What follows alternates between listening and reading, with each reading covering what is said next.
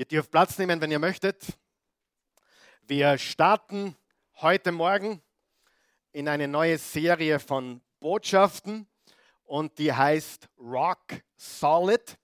Ich habe euch ja gesagt, dass wir den Sommer dazu nutzen werden, über Bauen zu reden, stark zu bauen, solide zu bauen, stabil zu bauen, ein starkes Leben zu bauen.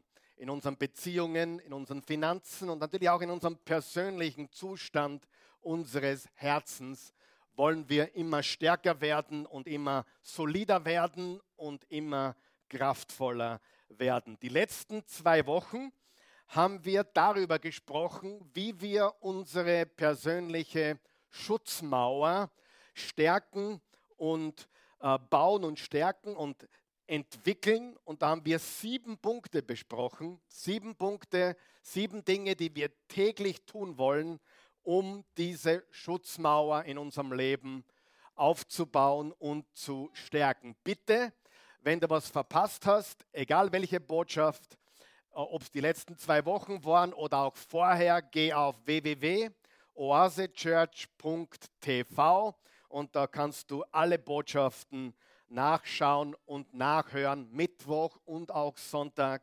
gratis, solange es Strom und Internet gibt. Wir wollen heute etwas tun, was wir meistens am Mittwoch tun. Wir haben heute eine Passage aus dem Neuen Testament vorbereitet, die wollen wir mehr oder weniger Vers für Vers durchgehen. Und das ist zweiter Petrus Kapitel eins. Und heute möchte ich reden über das Thema einen für immer Glauben aufbauen. Sag einmal für immer. Für immer. Auch zu Hause bitte. Für immer. Einen für immer Glauben aufbauen. Ich bin lang genug Pastor und lang genug vor allem gläubiger Jesus-Nachfolger, dass ich gemerkt habe, dass nicht alle, die so ausschauen, als würden sie glauben, jetzt bitte passt gut auf, auch wirklich einen Glauben haben. Viele nennen sie Schönwetterchristen, viele nennen sie, ja, was kann ich von Gott bekommen, dass mir besser geht. Darf ich dir was sagen, wenn du diesen Gedanken hast, was kann ich von Gott haben, damit es mir besser geht? Wahrscheinlich hast du das Evangelium noch nicht verstanden. Wahrscheinlich. Ich sage nicht hundertprozentig, denn wir haben alle oft egoistische Gedanken. Stimmt es? Hey, was habe ich aus meiner Ehe? Was, was kriege ich aus meiner Ehe? Wer von euch weiß, dass die meisten Ehen daran bereits kaputt gegangen sind? Was kriege ich aus meiner Beziehung? Wer weiß, Beziehungen sind dazu da, dass man gibt. Wer hat das schon gemerkt? Nur drei von euch. Ich bin so froh, dass ihr da seid heute. Ihr seid begeistert, vielleicht zu Hause. Wer hat von euch zu Hause das schon gemerkt? Man geht in eine Beziehung nicht, weil man was will, sondern weil man was zu geben hat. Und das ist auch die Grundlage für echten Glauben. Und wir werden darüber reden, einen für immer Glauben aufbauen, und zwar aus dem zweiten Petrus, Kapitel eins. Übrigens, als Jesus den Simon kennengelernt hat. Den Simon, wisst, wisst ihr, wer der Simon war? Er war dieser Petrus und Jesus hat ihn angeschaut und hat zu ihm gesagt, du bist nicht mehr Simon. Simon heißt übrigens jemand, der gut hinhört. Das passt für einen Petrus gar nicht. Der hat nur den Mund offen gehabt. Ja. Er hat gesagt, du bist nicht nur der Simon, du bist Rocky. Ja. Wirklich, wenn du das genau studierst, was Petrus wirklich bedeutet, dann kommst du drauf, er hat zu ihm gesagt, du heißt ab heute Fels. Er hat nicht gesagt großer Fels, sondern kleiner Fels, also Rocky hat er ihn genannt. Und das ist der Mann, der das geschrieben hat. Übrigens, der Petrus wäre eine eigene Lektion wert, nur über den Petrus zum Reden, aber die meisten haben mit Petrus gleich einmal ein Problem, wenn sie lesen in Matthäus acht, dass er eine Schwiegermutter hatte. Also unsere katholischen Brüder und Schwestern, die wir sehr schätzen, hätten da klar mehr ein Problem damit. Der erste Papst hatte eine Schwiegermutter. Hey, wenn man eine Schwiegermutter hat, was hat man dann noch? Eine Frau. Ich sage nur, ja, steht in der Bibel, Petrus hatte eine Schwiegermutter. Da beginnen schon viele dieser Probleme. Ich höre mich gerade selbst im Internet. Toll. Super. Ich höre mich gerne. Nein, ich höre mich gar nicht, gar nicht so gerne. Aber bitte, äh, ich freue mich, dass du da bist, ehrlich. Normalerweise vor Corona hätte ich mich jetzt riesig geärgert. Nach Corona, puh, schön, dass du da bist. Ja. Wo sind die weinenden Babys? Bitte weint, Handys, bitte läutet. Hauptsache, ihr seid da. Halleluja. Wer ist mit mir? Danke. Also vor Corona, wehe dir. Nach Corona, wehe dir. In Corona, super. Gut. Wer ist froh, dass er da sein darf? Wieder, ja? Gott sei Dank, und ich bin so froh, dass du da bist. Also, wo bin ich stecken geblieben? Rocky. Petrus war also dieser Mann, den Jesus komplett verändert hat. Und wir wollen jetzt diese Passage lesen und dann wollen wir sie auseinanderpflücken. Und zwar Petrus Kapitel eins, damit niemand einschläft. Bitte stehen wir dazu auf. zweiter. Petrus Kapitel eins. Und wenn du möchtest, kannst du auch mit mir laut lesen, wenn du möchtest, okay? zweiter. Petrus eins, und bitte achte auf jedes einzelne Wort, weil jedes einzelne Wort ist wichtig.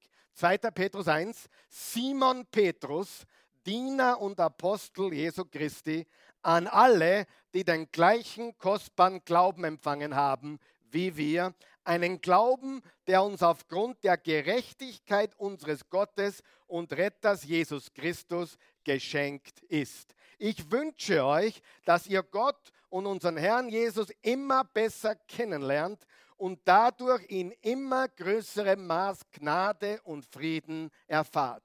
In seiner göttlichen Macht hat Jesus uns alles geschenkt, was zu einem Leben in der Ehrfurcht vor ihm nötig ist. Wir haben es dadurch bekommen, dass wir ihn kennengelernt haben, ihn, der uns in seiner wunderbaren Güte zum Glauben gerufen hat.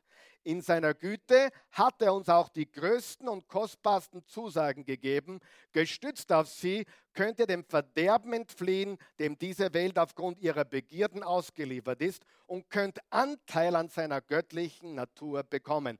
Darum setzt alles daran, dass zu eurem Glauben Charakterfestigkeit hinzukommt und zur Charakterfestigkeit geistliche Erkenntnis, zur Erkenntnis Selbstbeherrschung, zur Selbstbeherrschung Standhaftigkeit, zur Standhaftigkeit Ehrfurcht vor Gott, zur Ehrfurcht vor Gott Liebe zu den Glaubensgeschwistern und darüber hinaus Liebe zu allen Menschen. Denn wenn das alles bei euch vorhanden ist und ständig zunimmt, wird euer Glaube nicht untätig und nicht unfruchtbar bleiben, und ihr werdet Jesus Christus, unseren Herrn, immer besser kennenlernen. Doch wer das alles nicht hat, der ist so kurzsichtig, dass er wie ein Blinder im Dunkeln umhertappt. Ein solcher Mensch hat vergessen, dass er vom Schmutz seiner früheren Sünden gereinigt wurde. Deshalb, liebe Geschwister, setzt erst recht alles daran, eure Berufung und Erwählung durch ein entsprechendes Leben zu bestätigen. Wenn ihr das tut, werdet ihr vor jedem Fehltritt bewahrt bleiben und der Zugang zum ewigen Reich unseres Herrn und Retters Jesus Christus wird euch weit offen stehen. Amen.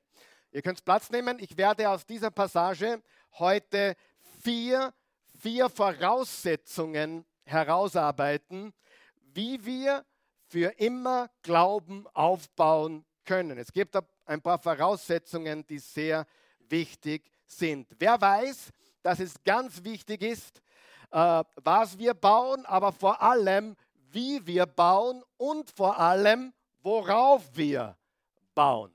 Ich kann mich noch erinnern, neunzehnhunderteinundneunzig auf unserer Hochzeitsreise, neunzehnhunderteinundneunzig haben wir geheiratet, das ist fast dreißig Jahre her, neunundzwanzig Jahre, und ich war zwanzig, die Christi war achtzehn, und wir sind äh, mit dem Zug, wir haben so ein Euro-Rail-Ticket gekauft und wir sind mit dem Zug durch Europa vor dreißig Jahren. Das war genial. Wir sind bis nach Marokko runter, also bis nach Spanien, dann mit dem Boot rüber.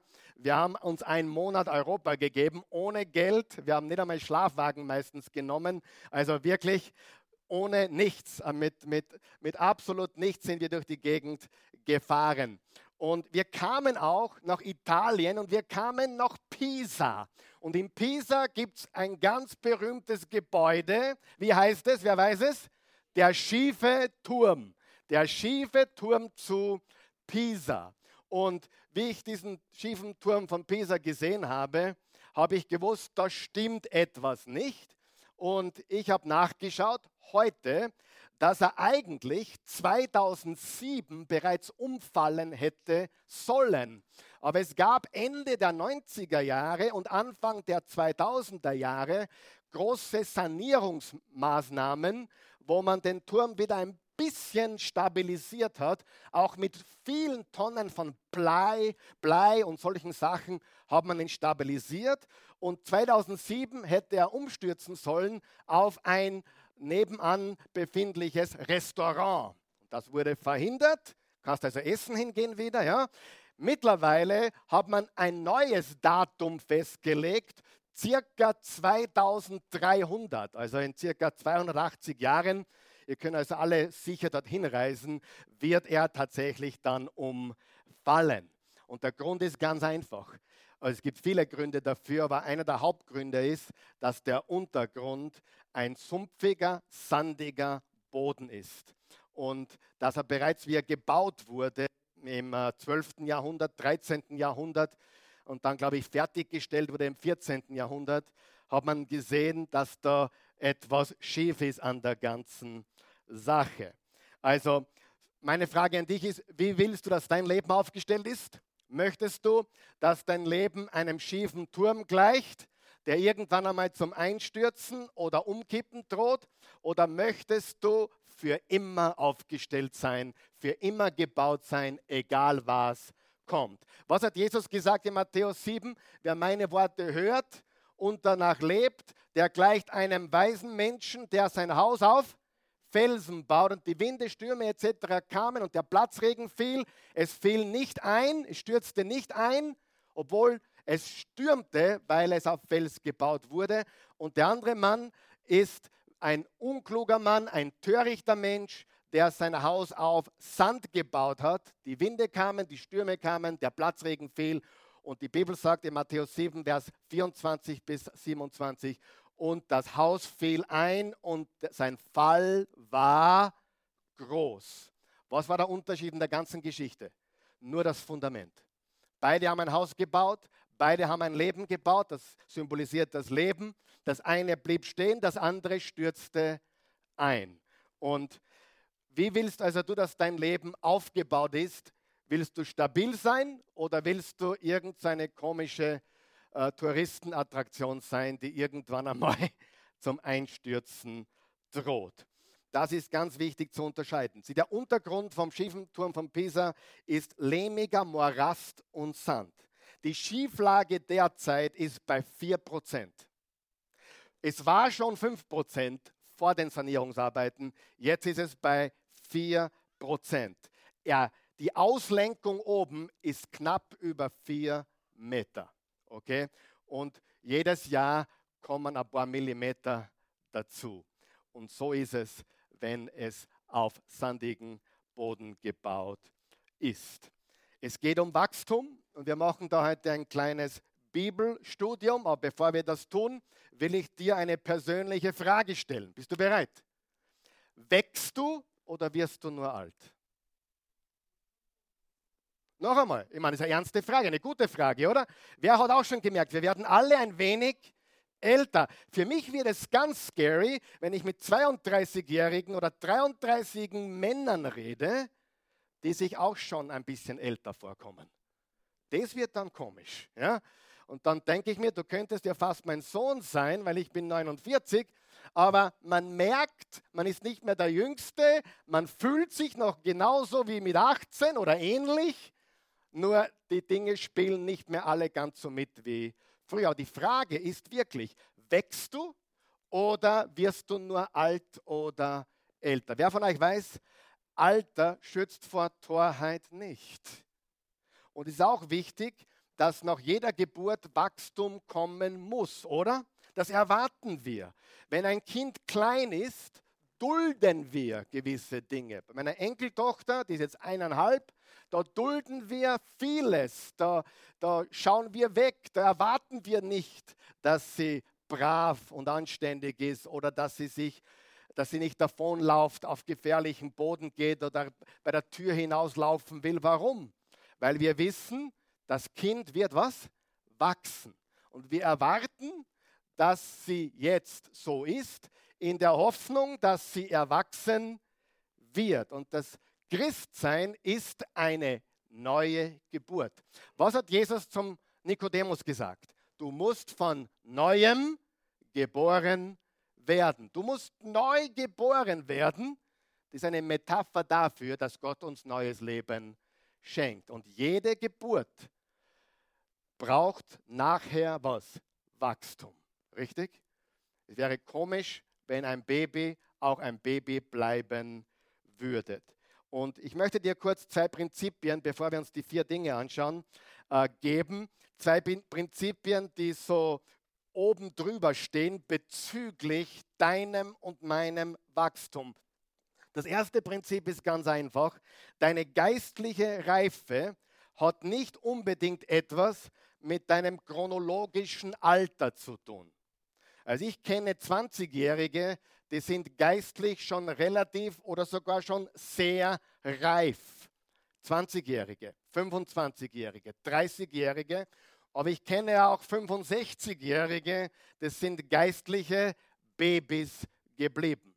Also nur weil du älter wirst, heißt es noch lange nicht, dass du gescheiter wirst. Und nur weil du älter wirst oder Jesus schon länger kennst, heißt das noch lange nicht, dass du geistlich wachsen tust. Wichtig, deine geistliche Reife hat nicht notwendigerweise etwas zu tun mit deinem chronologischen Alter. Und das zweite Prinzip begeistert mich. Du kannst geistlich wachsen und reifen, so viel du willst. Ich wiederhole das nochmal. Du kannst geistlich wachsen und reifen, so viel du willst. Du willst. Ich sage das noch einmal. Du kannst geistlich wachsen und reifen, so viel du willst. Du kannst deinen Pastor überholen. Weißt du das? Du kannst, äh, du kannst deinen Lieblingsfernsehprediger überholen. Du kannst jeden Menschen geistlich überholen, wenn du das möchtest. Jeder Mensch kann geistlich reifen und wachsen, so viel er will. Das Geheimnis liegt darin, dass wir das verwenden, was Gott dir geschenkt hat. Und wir sind reich beschenkt. Was hat uns Gott geschenkt? Lesen wir noch einmal Vers eins.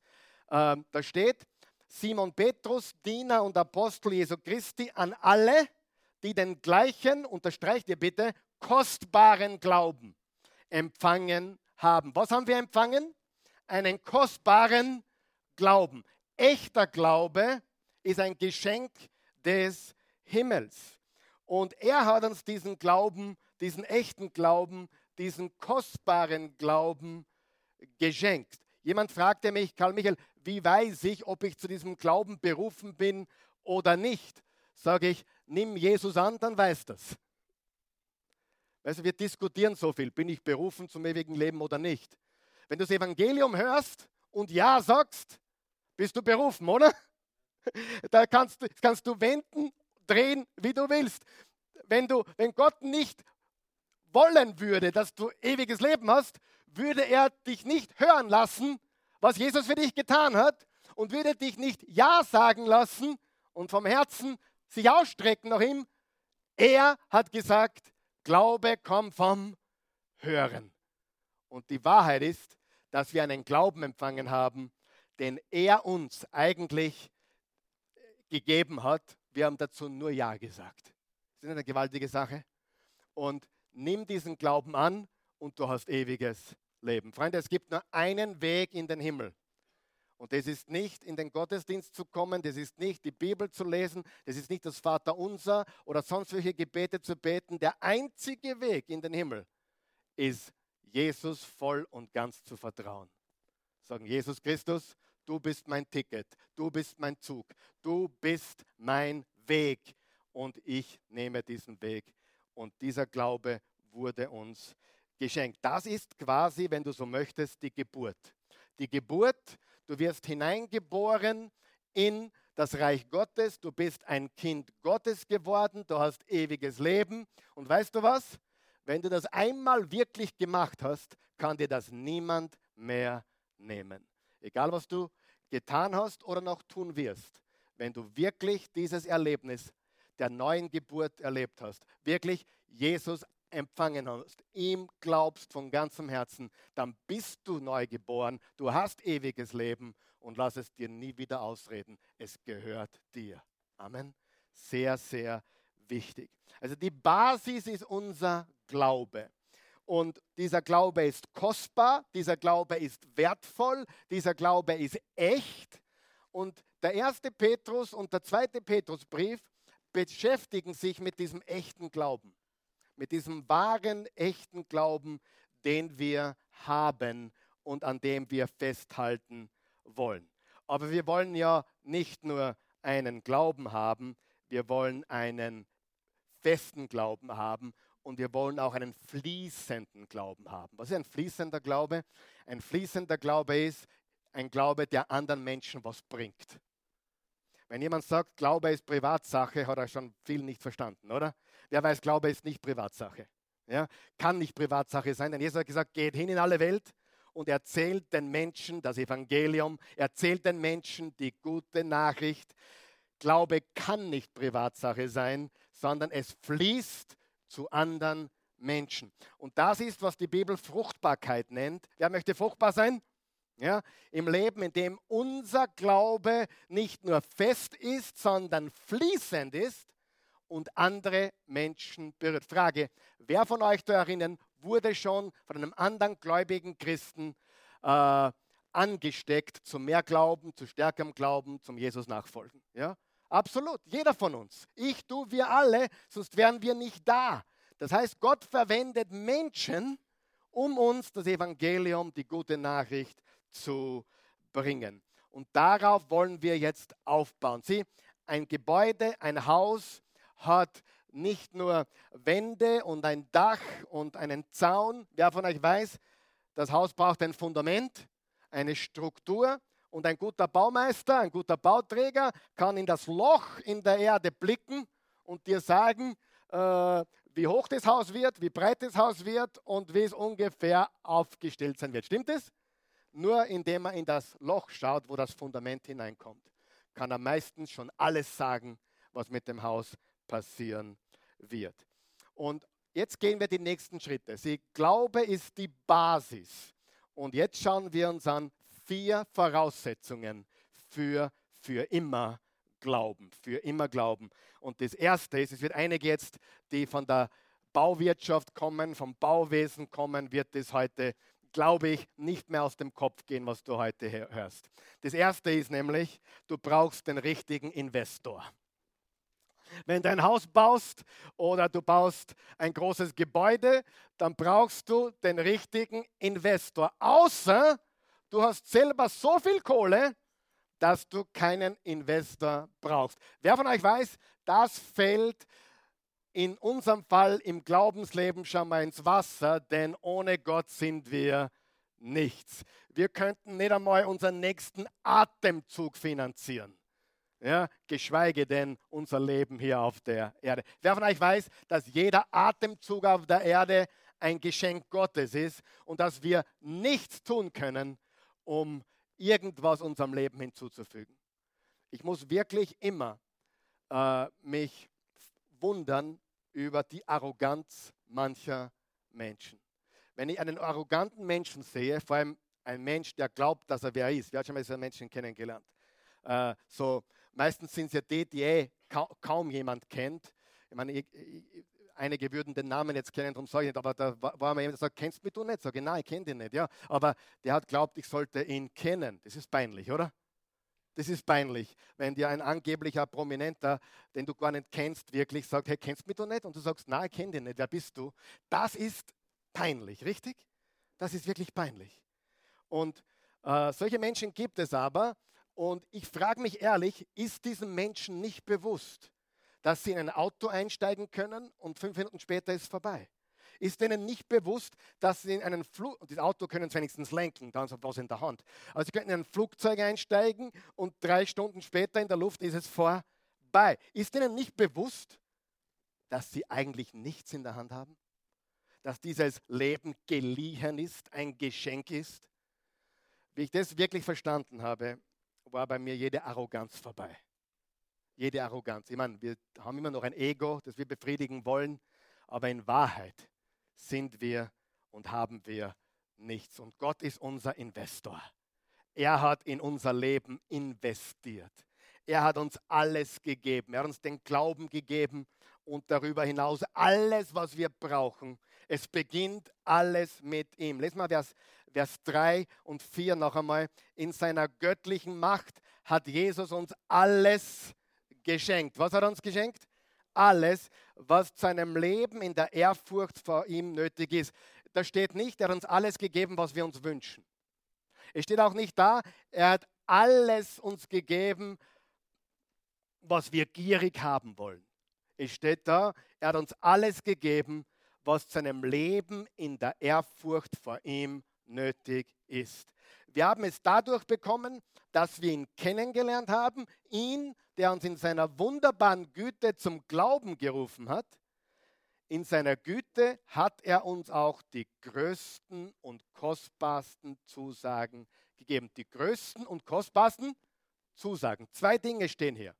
Erstens, er hat uns die Macht oder Kraft gegeben. Und zweitens, er hat uns die Verheißungen oder Zusagen gegeben.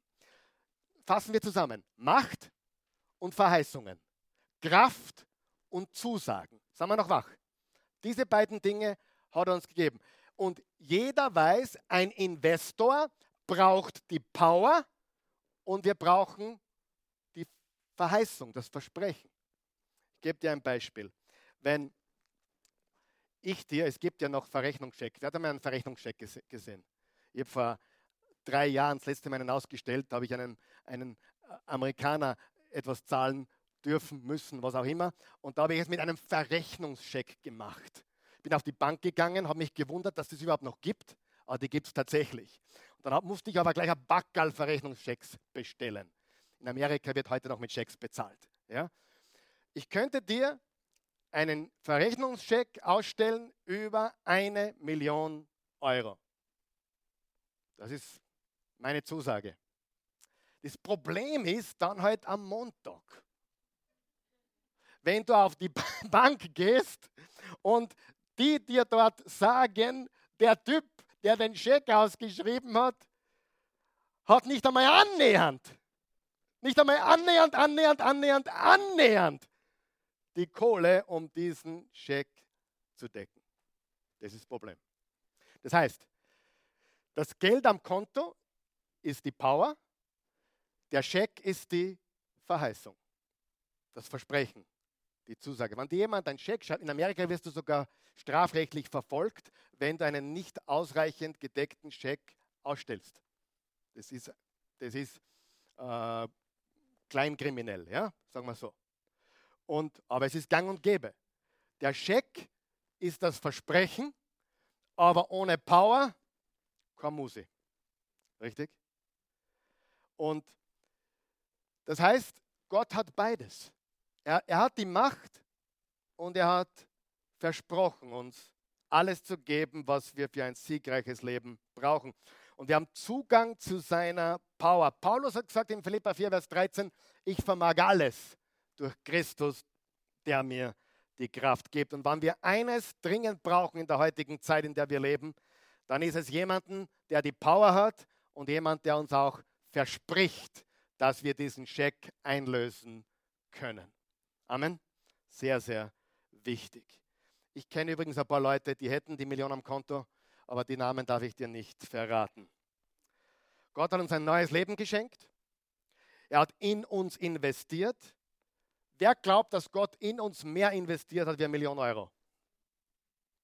Frage, du glaubst was nicht? Allein dein Körper. Wer würde sofort jetzt eine Million Dollar oder Euro nehmen für deine Augen? Wer würde das tun? Wer würde das tun? Du musst deine Augen hergeben und dafür kriegst du eine Million Euro. Wer würde das tun? Niemand. Nicht einmal deine Ohren, dein Gehör würdest du hergeben für eine Million Euro. Stimmt's? Nein. So wie du gemacht bist. Psalm hundertneununddreißig. Wunderbar und sorgfältig gemacht. Du bist geschaffen im Ebenbild Gottes. Du bist weit kostbarer als jedes Geld auf dieser Welt. Welt, aber du hast einen Investor und sein Investor Dein Investor ist der allmächtige Gott. Und das ist Schritt Nummer eins. Du brauchst den richtigen Investor. Wer kennt ein paar Menschen, die auf die falschen Investoren bauen im Leben? Die einfach gebaut haben auf Investoren, die nie das erfüllen können, was sie versprechen. Egal welcher Guru, egal welcher Motivationstrainer, egal äh, welcher Produkt auch immer, die können das nicht erfüllen, was sie versprechen. Sie haben ein Versprechen, aber keine Power. Und das ist das große Problem. Deswegen, wir brauchen den richtigen Investor. Also entscheide dich für den richtigen Investor. Zweitens, wer ist schon mit mir? Wer ist noch mit mir? Das Erste, wir brauchen einen richtigen Investor. Zweitens, folge der Bauordnung. Du musst der Bauordnung folgen. Wenn du ein erfolgreiches Gebäude bauen willst, wenn du ein erfolgreiches, siegreiches, fruchtbares Leben bauen willst, brauchst du nicht nur den richtigen Investor, du musst auch der Bauordnung folgen. Und das ist unser Teil. Gottes Teil ist sein Investment. Unser Teil ist, dass wir der Bauordnung folgen. Und Wachstum benötigt Kooperation. Lesen wir Verse fünf bis sieben. Da steht Folgendes. Darum setzt alles daran, wie viel? Alles. Darum setzt alles daran, dass zu eurem Glauben, was sollten wir unserem Glauben hinzufügen? Charakterfestigkeit hinzukommt und zur Charakterfestigkeit geistliche Erkenntnis, zur Erkenntnis Selbstbeherrschung, zur Selbstbeherrschung Standhaftigkeit, zur Standhaftigkeit Ehrfurcht vor Gott, zur Ehrfurcht vor Gott Liebe zu den Glaubensgeschwistern und darüber hinaus Liebe zu allen Menschen. Das sind sieben Dinge, sieben Ergänzungen zum Glauben. Wir sollten also unseren Glauben mit sieben Dingen ergänzen oder wie meine englische Übersetzung sagt, supplementieren. Supplementieren. Wer nimmt Nahrungsergänzungen oder andere Sub- Supplemente? Ja, ich auch. Ist eine gute Sache.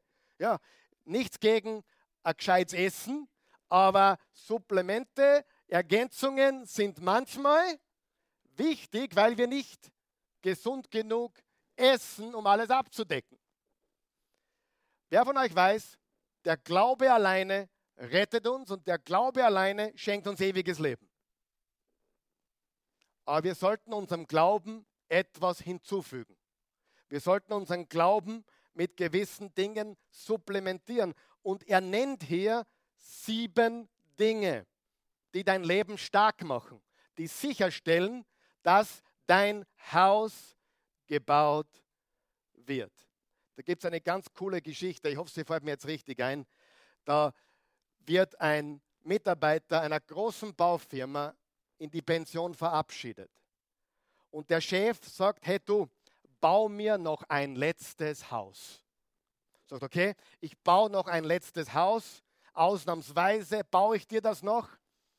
Und der Mitarbeiter, der lang gediente Mitarbeiter, denkt sich, ne, das ist mein letztes Haus, eigentlich habe ich die Schnauzen schon voll, ich nehme das ein bisschen auf die leichte Schulter. Er bemüht sich nicht so, nimmt das nicht so ernst, verwendet auch einige schlechtere Materialien, um es so billig herzustellen wie möglich. Und dann steht das wackelige Haus und der Chef sagt voller Stolz, danke, das wollte ich dir zum Abschied schenken. Wer glaubt, Charakter ist wichtig? Wer glaubt, Charakter ist wichtig? Wer glaubt, Charakter ist wichtig? Bist du noch wach? Siehst du? Wir sollten also immer achten auf das, was wir tun. Die Bibel sagt im Jakobus zwei, ein Glaube ohne Werke ist tot. Viele haben das falsch verstanden. Ja, wenn ich nicht Werke tue, bin ich nicht errettet oder habe ich keinen echten Glauben. Die Werke sind nicht das, was dich bei Gott äh, akzeptabel machen. Es ist dein Glaube alleine. Aber wer glaubt, dass der Glaube Werke produziert? Sieh, ein Apfelbaum macht was? Äpfel. Ein Birnenbaum macht was? Birne. Und was macht ein echter Glaube? Früchte, oder? Welche Früchte? Ja, die richtigen Früchte. Die Frucht des Geistes. Galater fünf, Vers zweiundzwanzig und dreiundzwanzig. Unter anderem auch diese Dinge, die hier stehen. Lesen wir die sieben kurz gemeinsam. Charakterfestigkeit, das heißt auch Tugend in einer anderen Übersetzung. Geistliche Erkenntnis, das ist übrigens nicht das Gleiche wie Wissen anhäufen, sondern wirklich eine Erkenntnis, die Gott uns schenkt. Selbstbeherrschung, wie wichtig ist das? Das haben wir gelernt in der letzten Serie. Ein Mann ohne Selbstbeherrschung ist so schutzlos wie eine Stadt ohne Mauer.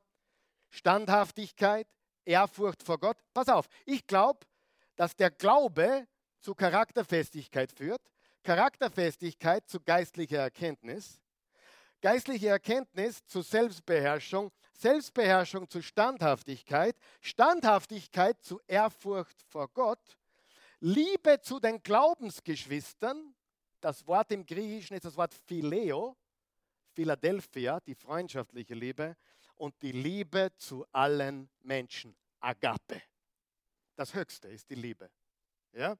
Und ohne Liebe sind wir nichts. Eines führt zum anderen. Ich muss immer so lachen, lachen nicht, das ist ja nicht lustig, wenn es Christen gibt, die so eifrig sind, die, die so, so fanatisch sind und, und alles gleich eine Irrlehre bezeichnen, aber dann siehst du ihren Charakter, dann siehst du ihre Standfestigkeit, dann siehst du, wie sie wirklich leben. Sie wollen nicht dienen, sie wollen nicht geben. Und dann frage ich mich echt, wo ist der Glaube und wo führt der Glaube wirklich hin? Frage, sind diese Dinge notwendig, um in den Himmel zu kommen? Nein, sag einmal nein. Absolut nein. Wie kommt man in den Himmel? Johannes drei, Vers sechzehn. So sehr hat Gott die Welt geliebt, dass er einen einzigen Sohn gab, damit jeder, der an ihn glaubt, nicht verloren geht, sein ewiges Leben. Einige diskutieren schon, aber jetzt kommt das Wichtige. Sie einige wissen schon, was ich als nächstes sage. Aber wenn ich diese sieben Dinge in deinem Leben nicht finde, dann bezweifle ich deinen Glauben. Das ist, wenn du siehst, so viele gesetzliche Christen haben es verkehrt. Ich brauche diese Dinge, um in den Himmel zu kommen. Nein. Aber wenn ich diese Dinge bei dir nicht finde, dann stelle ich deinen Glauben in Frage. Weißt du, verstehst du den Unterschied? Das ist ein ganz wichtiger, wichtiger Unterschied. Wenn du den heute verstanden hast, dann gratuliere ich dir. Denn viele glauben, naja, wenn du keine guten Werke tust, kommst du nicht in den Himmel. Wenn du keine guten Werke tust, wenn du nicht liebst, dann stelle ich grundsätzlich in Frage, ob du Jesus kennst. Wer glaubt, dass jemand, der Jesus kennt, lieben sollte? Jemand, der Jesus kennt, sollte die Geschwister lieben, sollte alle Menschen lieben, sage mir alle, jeden. Aber wenn ich Charakterschwächen habe, komme ich deswegen nicht in den Himmel? Natürlich nicht. Die Frage ist immer, wem vertraue ich? Und wenn ich Gott vertraue, dann wird mein Glaube im Leben sich zeigen. Also erstens, du brauchst den richtigen in Investor. Zweitens, Folge der Bauordnung. Was bauen wir auf den Glauben? Charakter. Was bauen wir auf den Charakter? Geistliche Erkenntnis. Was bauen wir auf die geistliche Erkenntnis? Selbstbeherrschung. Was bauen wir auf die, Standhaftig- äh, auf die Ge- Selbstbeherrschung? Standhaftigkeit. Was bauen wir auf die Standhaftigkeit? Ehrfurcht vor Gott. Auf die Ehrfurcht vor Gott? Liebe zu den Glaubensgeschwistern. Und was bauen wir darauf? Liebe zu allen. Liebe zu allen. Egal, ob gelb, rot, schwarz oder weiß. Egal, welche Gesinnung der Mensch hat. Egal, wie weit er von Gott weg ist. Egal, sogar unsere Verfolger. Liebe deine Feinde. Liebe deine Feinde. Liebe deine Feinde, richtig? Hat Jesus gelehrt. Schauen wir uns noch einen Vers an in Philipper zwei, wo Paulus was Ähnliches sagt. Da steht, was folgt daraus, liebe Freunde? So wie ihr Gott bisher immer gehorsam gewesen seid, sollt ihr euch ihm auch weiterhin mit Respekt und tiefer Ehrfurcht unterstellen und alles daran setzen, dass eure Rettung sich in eurem Leben voll und ganz auswirkt. Was soll sich auswirken? unsere Rettung, unser Glaube. Aber was kommt zuerst? Die Pferde oder der Wagen? Die Pferde, dann der Wagen. Ist der Wagen wichtig? Aber warum haben so viele gläubige Christen das falsch aufgezogen? Den Wagen zuerst und dann die Pferde oder zuerst die guten Taten und wenn ich gut genug bin, dann bin ich vielleicht Christ. Ich habe vielen Menschen schon erklären müssen, dass man nicht versucht, Christ zu sein. Man ist es. Und einige müssen das endlich nicht in den Schädel, sondern ins Herz. Du glaubst immer noch. Du bist kein Christ, weil du nicht dies oder jenes tust. Du bist Christ, weil du Jesus glaubst und begonnen hast, ihm nachzufolgen. Wenn ein Baby geboren wird, wann sagen wir, das ist ein Mensch? Wann er erwachsen ist oder beim Baby schon? Wann ist der ein Mensch oder sie? Von Anfang an, richtig? Dürfen wir wachsen? Dürfen wir Fehler machen? Tun Babys manchmal bitzeln? Tun Teenager murren und meckern und raunzen? Sind sie rebellisch manchmal? Absolut. Liebt Gott sie trotzdem?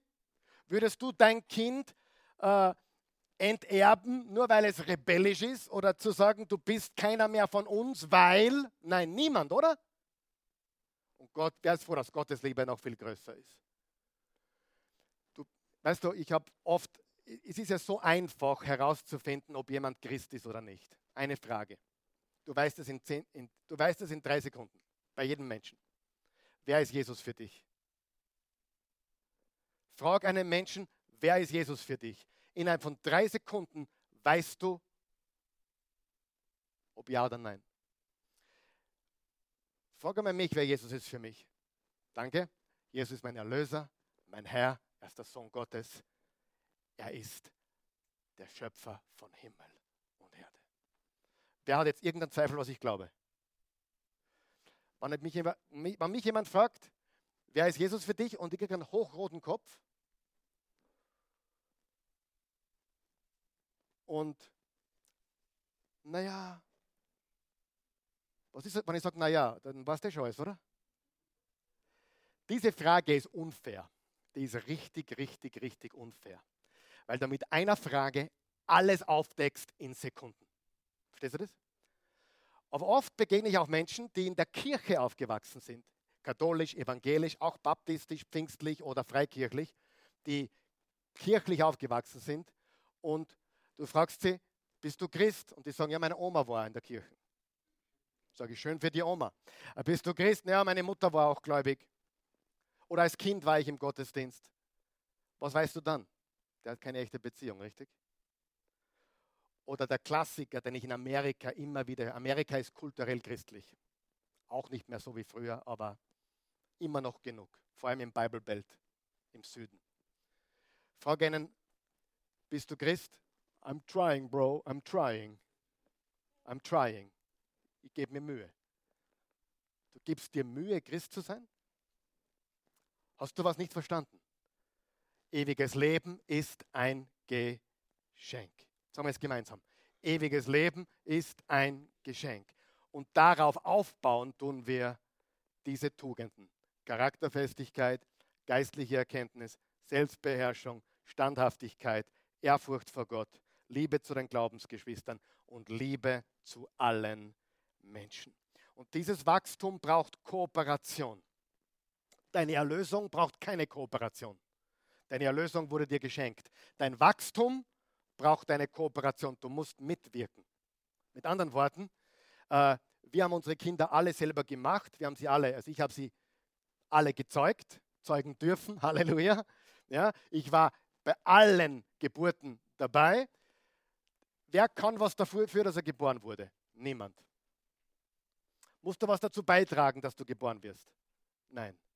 Musst du was dazu beitragen, irgendwann einmal, dass du gescheiter wirst und erwachsen wirst? Absolut. Und genau darum geht es. Das Leben kannst du dir nicht schenken oder selber geben. Musst du dir schenken lassen. Also erstens, du brauchst den richtigen was? Investor. Zweitens, folge der Bauordnung, wenn du ein solides Haus haben willst. Drittens, baue mit Blick auf Wachstum. Das haben wir schon angeschnitten, aber ich tue es noch einmal hervorheben.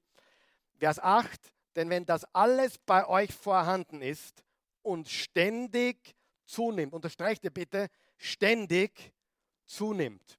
Was sollte ständig zunehmen? Der Glaube. Was sollte ständig zunehmen? Die Charakterfestigkeit.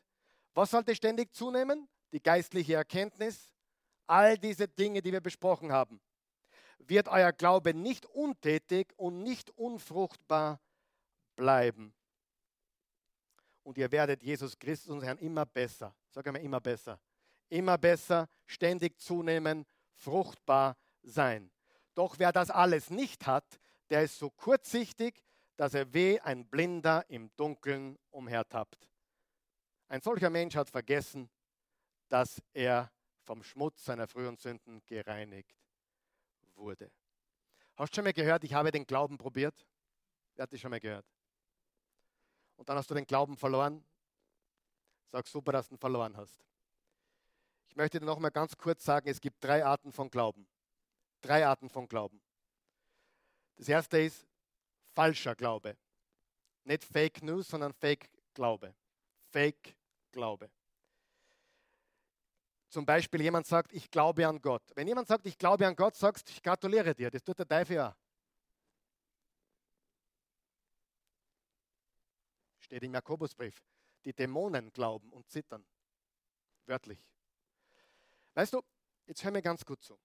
Ich rede fast nie mit jemandem mehr über, glaubst du an Gott? In der heutigen Zeit, New Age, New Thought, alle möglichen Religionen, die östlichen Religionen wie Buddhismus, Konfuzianismus, Hinduismus, Taoismus haben sich eingeschlichen in Europa und sind sehr, sehr modern und sexy. Buddhismus vor allem, all diese Dinge. Glaubst du an Gott? Ja, ja, ich glaube an Gott, Energie et cetera. Was auch immer das für diese Menschen bedeutet. In der heutigen Zeit, wenn jemand sagt, ich glaube an Gott, das heißt absolut nichts. Weißt du das? Nichts. Ich komme so schnell wie möglich, wenn ich mit jemandem ein geistliches Gespräch führe, also über Gott rede. Ist Gott real? Absolut, aber nur ein Gott, richtig? Und ich komme so schnell wie möglich, meistens in Sekundenschnelle, zum Namen Jesus. Immer. Wer ist Jesus für dich? Weil alle glauben sie an Gott. Die Atheisten- und Agnostikerzahl mittlerweile weltweit ist, ist nur mehr einstellig. Also Atheisten sind eigentlich rar. Die meisten sind irgendwie Pantheisten oder Polytheisten. Pantheismus ist das meiste eigentlich. Diese Energie, irgendwas Mächtiges et cetera. Aber mit jemandem über Gott zu reden heutzutage bedeutet null, Josef. Wenn du nicht so schnell wie möglich zum Punkt kommst, und dieser Punkt heißt wie? Jesus. Und dann siehst du, dass die Köpfe rot werden, wo sie neben dir im Flugzeug sitzen und plötzlich das Gespräch nicht mehr weiterführen. Habe ich erlebt. Freundliches Gespräch. Habe ein Buch aufgeschlagen über Leadership. Oh, super, cool, cool. Und dann habe ich ein bisschen geredet aus meinem Leben. Und was machst du? Ich bin Pastor. Aber schreck dich nicht. Ich bin ganz normaler Jesus-Nachfolger. Das Gespräch war beendet. Das Gespräch war be- so gut wie beendet. Hätte ich mit den Menschen gesprochen über, alle Menschen sind gut, glaube an das Beste in jedem Menschen, lass uns schauen, wo wir eine Energie finden, eine gemeinsame. Richtig? Das Gespräch hätte Stunden gedauert, richtig? Du kannst stundenlang über Gott reden und voll daneben hauen. Weil letztendlich, in dem Moment, du kannst alles erwähnen, glaub es mir. Du kannst mit jedem Menschen über alles reden, außer über Politik und über Jesus. Bei Politik wären es alle anders, richtig? Und bei Jesus wären es ganz anders. Also man kann eigentlich über gar nichts mehr reden, was wirklich wichtig ist. Es ist traurig, man kann über Wahrheit kaum noch reden, ohne Gefahr zu laufen, dass dir was passiert in der heutigen Zeit. Also falscher Glaube. Ich glaube an Gott. Zweitens, fester Glaube. Und ich hoffe, viele von euch haben einen festen Glauben. Viele hier. Aber ich frage mich oft, wie viele von euch auch den Glauben zu einem fließenden Glauben. Drittens, fließender Glaube. Fake-Glaube, fester Glaube, fließender Glaube. Und fließender Glaube bedeutet, dass dein Glaube auf andere Menschen übergeht. Er ist produktiv und hat Auswirkungen auf andere. Fassen wir zusammen, bevor wir zum letzten Punkt kommen. Erstens, um richtig stark zu bauen, brauchen wir den richtigen Investor. Wer ist unser Investor? Gott der Allmächtige, Jahwe, Jesus Christus, der Gott unseres Heils. Zweitens, was müssen wir tun, um sicher zu bauen in der heutigen Zeit? Wir müssen der Bauordnung folgen. Es beginnt mit dem Fundament des Glaubens, der Charakterfestigkeit, der, der, der geistlichen Erkenntnis, der Selbstbeherrschung, der Standhaftigkeit, der Ehrfurcht vor Gott, der Liebe zu allen Glaubensgeschwistern und letztendlich der Liebe zu allen Menschen. Und wenn du nicht Menschen liebst, wenn du nicht Menschen liebst, dann, wenn du ein Prediger bist und Menschen nicht liebst, was machst du? Was machst du?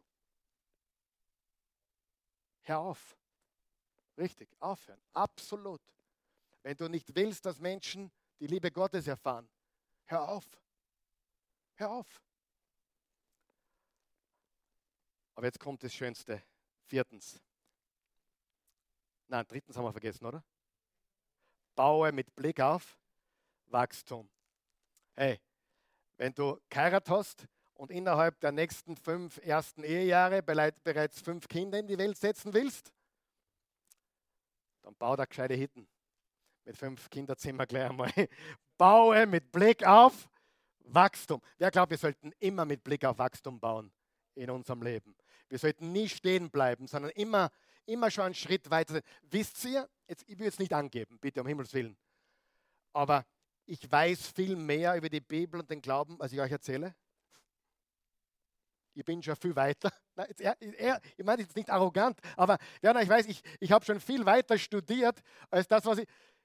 Ganz ehrlich, ich bereite fünfzehn Stunden vor. Und das, was ich euch erzähle von erster Petrus zwei, ist nur ca. fünf bis zehn Prozent von dem allem, was ich studiert habe aus dieser Passage.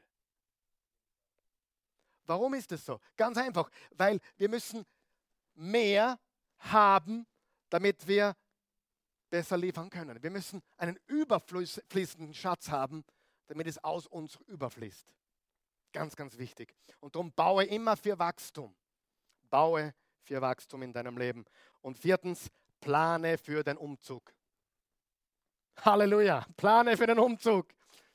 Hey, das sollten eigentlich alle, wir sollten eigentlich alle richtig gut drauf sein, oder? Wir haben den richtigen Investor. Denn für den entscheiden wir uns, wir, wir folgen nicht den Dingen der Welt oder den, den Versprechungen der Welt oder dem Geld der Welt. Wir, verfolgen, wir folgen unserem Investor, der die Kraft hat und die Verheißungen, dem sein Scheck auch wirklich gedeckt ist. Dann bauen wir mit der richtigen Bauordnung. Wir bauen gescheit. Dann bauen wir mit Blick auf Wachstum und wir planen für den Umzug. Vers elf. Und der Zugang zum ewigen Reich unseres Herrn und Retters Jesus Christus wird euch weit offen stehen. In den Himmel kommen wir nur durch den Glauben. Aber es wird definitiv, so steht es im erster Korinther drei zum Beispiel, Belohnungen geben. Also nicht jeder wird gleich begrüßt. Jesus hat gesagt, manche werden begrüßt mit gut gemacht, du treuer und tüchtiger Knecht. Manche werden begrüßt mit, ah, super, dass du bist. Jetzt, hast dich, jetzt warst du frustriert und die Versuchungen, dein ganzes Leben haben dich niedergeknechtet, aber schön, dass du bist. Eine Mühviertlerisch gesagt, eine Komma tun wir nur durch Glauben. Ich habe eine Geschichte gelesen von einem Mann, der ist mit einem vier Meter langen Boot über den Atlantik. Haben viele schon getan oder probiert, im, als, allein, als alleine im Boot, aber der war besonders, weil der hat nur vier Meter gehabt. Und der hat sich manchmal sogar festbinden müssen ans Boot, weil das, das hat sich umdraht, das war achtundsiebzig Tage pure Hölle teilweise. Er konnte drei, vier Tage manchmal nicht schlafen, weil es zu gefährlich ist, einzuschlafen. Und nach achtundsiebzig Tagen, er ist von Amerika weg, hat er England gesehen, von Weitem. Und sein einziger Gedanke war, ich brauche ein Hotel, ich brauche was Gescheites zum Essen, und ich brauche eine Dusche und ich möchte jetzt einmal fünf Tage nur schlafen. Was er nicht gewusst hat, war, es haben vierzigtausend Menschen auf ihn an der Küste gewartet. Und wie er eingesegelt ist und diese dreihundert Boote, die auf ihn gewartet haben und vierzigtausend Menschen und applaudiert haben, dass er ankommt. Hat er gesagt, hat er alle Müdigkeit vergessen, hat sein Hotelzimmer auch vergessen und hat nur Freude und Ekstase gespürt. Und das ist, was uns wartet, erwartet. Bereite dich vor, plane für den Umzug. Plane für den Umzug. Dieses Leben ist bald nicht mehr da. Hier heute, morgen weg. Du kannst nichts mitnehmen. Du kannst nichts mitnehmen, aber du kannst vieles vorausschicken. Du kannst vieles hinschicken. Alles, was du dir festgehalten hast auf der Erde, wird sich in Luft auslösen. Alles, was du gegeben hast und gedient hast, wird ewige Frucht tragen. Und ich bin mir sicher, sind einige Menschen in diesem Raum, sind einige Menschen in diesem Raum, die werden im Himmel begrüßt werden. Nicht, weil sie gepredigt haben, sondern weil sie ins Reich Gottes investiert haben, weil sie gegeben haben, weil sie geholfen haben. Und die werden sagen, hey, weil du dabei warst, weil du das Reich Gottes gebaut hast, bin ich heute hier. Hundertprozentig. Zum Abschluss möchte ich noch eine persönliche Geschichte erzählen. Mein Freund, der Marco, ist der Marco noch da? Der Marco ist heute nicht da, aber das ist ein Mann, der vor drei Jahren aus Serbien hergezogen ist. Und er ist in der Fernsehbranche tätig gewesen und hat uns hier sehr viel geholfen. Und er war die letzten sechs bis acht Wochen jeden Sonntag da, um uns zu helfen, die neuen Kameras einzustellen. Obwohl er teilweise in der Nacht arbeitet und nicht geschlafen hat. Aber er hat uns geholfen mit diesen Kameras. Darum ist er auch heute nicht da. Und er hat mir gestern gesagt, Karl Michael, ich bin jetzt sechs Wochen jeden Sonntag da. Am Anfang habe ich es dir zuliebe getan. Ich habe es dir zuliebe getan und weil ich die Schuld fühlte, es zu tun. Aber ich möchte dir etwas sagen. Letzte Woche hat sich mein Herz verändert. Ich singe mittlerweile die Lieder mit und habe begonnen, euren Herrn Jesus zu preisen. Und er versteht nicht so viel Deutsch, aber mittlerweile genug, um zu verstehen, was wir tun. Er ist letzte Woche ein echter Jesus-Nachfolger geworden. Und das zufällig, weil er hier gearbeitet hat an den Kameras. Und ich kann dir sagen, Glaube kommt vom Hören. Und jeder Mensch, der das Wort von Jesus hört und an ihn glaubt, hat ewiges Leben. Und irgendwann einmal zieht jeder um, von hier hinüber. Und für die, die Gott gedient haben, wird der Empfang groß sein. Noch größer wie der mit dem kleinen Boot an der Küste von England. Ich möchte nicht nur hören, schön, dass du da bist, ich möchte hören, gut gemacht, du tüchtiger und treuer Knecht. Du hast nicht nur geglaubt, du hast ein starkes Haus gebaut. Dein Glaube war nicht nur fest, sondern er war fließend auf andere Menschen. Ich möchte das hören. Und ich möchte, dass du heute gemeinsam mit mir und meinem Freund Marco und vielen anderen hier auch sagst, wir wollen Gottes Reich bauen. Und wir wollen auf den richtigen Investor setzen. Wir wollen die Bauordnung folgen. Wir wollen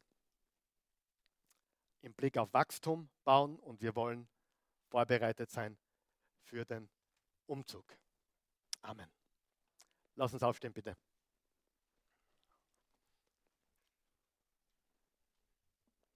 Vater im Himmel, wir danken dir. Wir loben dich und preisen dich.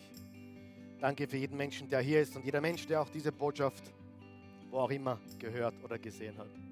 Ich bitte dich, lass uns die Ernsthaftigkeit dieses Lebens erkennen. Dieses Leben ist flüchtig. Dieses Leben ist hier und dann nicht mehr. Und wir wollen Danke sagen, Jesus, dass du uns echten Glauben geschenkt hast. Einen echten Glauben auf der Grundlage dessen, was du getan hast. Am Kreuz. Dem können wir nichts hinzufügen. Das ist vollendet. Das ist vollkommen. Es ist ein reines Geschenk. Es ist Gnade und Erbarmen deinerseits, dass wir ewiges Leben haben. Aber gleichzeitig wollen wir mit dem Glauben etwas tun. Wir wollen darauf bauen. Wir wollen ein starkes Jesus-Nachfolgerleben bauen. Wir wollen der Bauordnung folgen. Wir wollen auf Wachstum ausgerichtet sein. Und wir wollen mit dem festen Bewusstsein bauen, dass wir umziehen werden, ausziehen werden und umziehen werden. Wenn du hier bist heute Morgen oder zusiehst und du hast noch gar nicht die Gewissheit dieses Glaubens. Vielleicht gehörst du in die Kategorie falscher Glaube. Ja, Gott irgendwie, ja, wird schon geben. Der Meister irgendwie, ja, ich mach mal das Schaus mit ihm. Oder ihr kennt diese Aussagen alle, oder? Oder der Klassiker, ich und der Chef da oben haben einen eigenen Draht. Gefährliche Aussagen. Gefährliche Aussagen. Sogar die Dämonen glauben an Gott und zittern. Der Teufel selbst glaubt an Gott. Wir brauchen einen festen, echten Glauben. Und der dann auch fließender Glaube wird, der andere Menschen berührt und wir fruchtbar sind. Wenn du hier bist oder zusiehst, du hast doch keinen echten Glauben, du weißt es, dann bete mit uns. Wir wollen dir helfen, deswegen beten wir hier alle mit, damit du mitbeten kannst und niemand soll alleine beten. Wir wollen dir helfen. Wir wollen Geburtshilfe leisten. Wir wollen dir helfen, neu geboren zu werden, damit du dann wachsen kannst als Nachfolger Jesu. Bete mit mir, guter Gott. Danke für Jesus. Ich glaube, dass du, Jesus, Gott bist. Du wurdest Mensch. Du hast unter uns gelebt. Du bist am Kreuz für mich gestorben. Für alle meine Sünden. Du hast dein Blut vergossen. Zur Vergebung meiner Schuld. Und dieses Blut wäscht mich rein. Weiß wie Schnee. Jesus, mein Herr und mein Gott. Ich bekenne dich, hier und jetzt, stark und laut.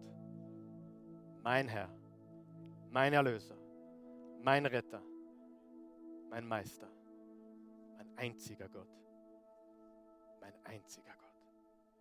Jesus, ich gehöre dir, ich gebe dir mein Leben, ich empfange deins, in Jesu Namen. Amen. Wenn du das gebetet hast, hier oder wo du bist, dann bist du ein Kind Gottes geworden. Und ich möchte aber auch noch kurz beten, bevor der David kommt. Für alle, die sagen, ja, ich weiß, ich habe Glauben. Der Glaube ist auch fest. Ich glaube wirklich an Jesus. Ich, ich weiß, ich komme in den Himmel nicht, weil ich gut bin, sondern weil ich mich voll und ganz auf ihn verlasse. Aber ich will diesen fließenden Glauben, Karl Michael, von dem du gesprochen hast, nicht nur fest, sondern noch fester und fließend. Weil ich eines verstanden habe. Mein Glaube ist nicht Privatsache. Mein Glaube geht die Menschen was an. Und ich möchte mein Leben dafür verwenden, dass Menschen Jesus kennenlernen. Bete mit mir, guter Gott. Danke, dass du in mich investiert hast. Du hast in mich alles investiert. Und ich möchte bauen. Ich möchte stark bauen.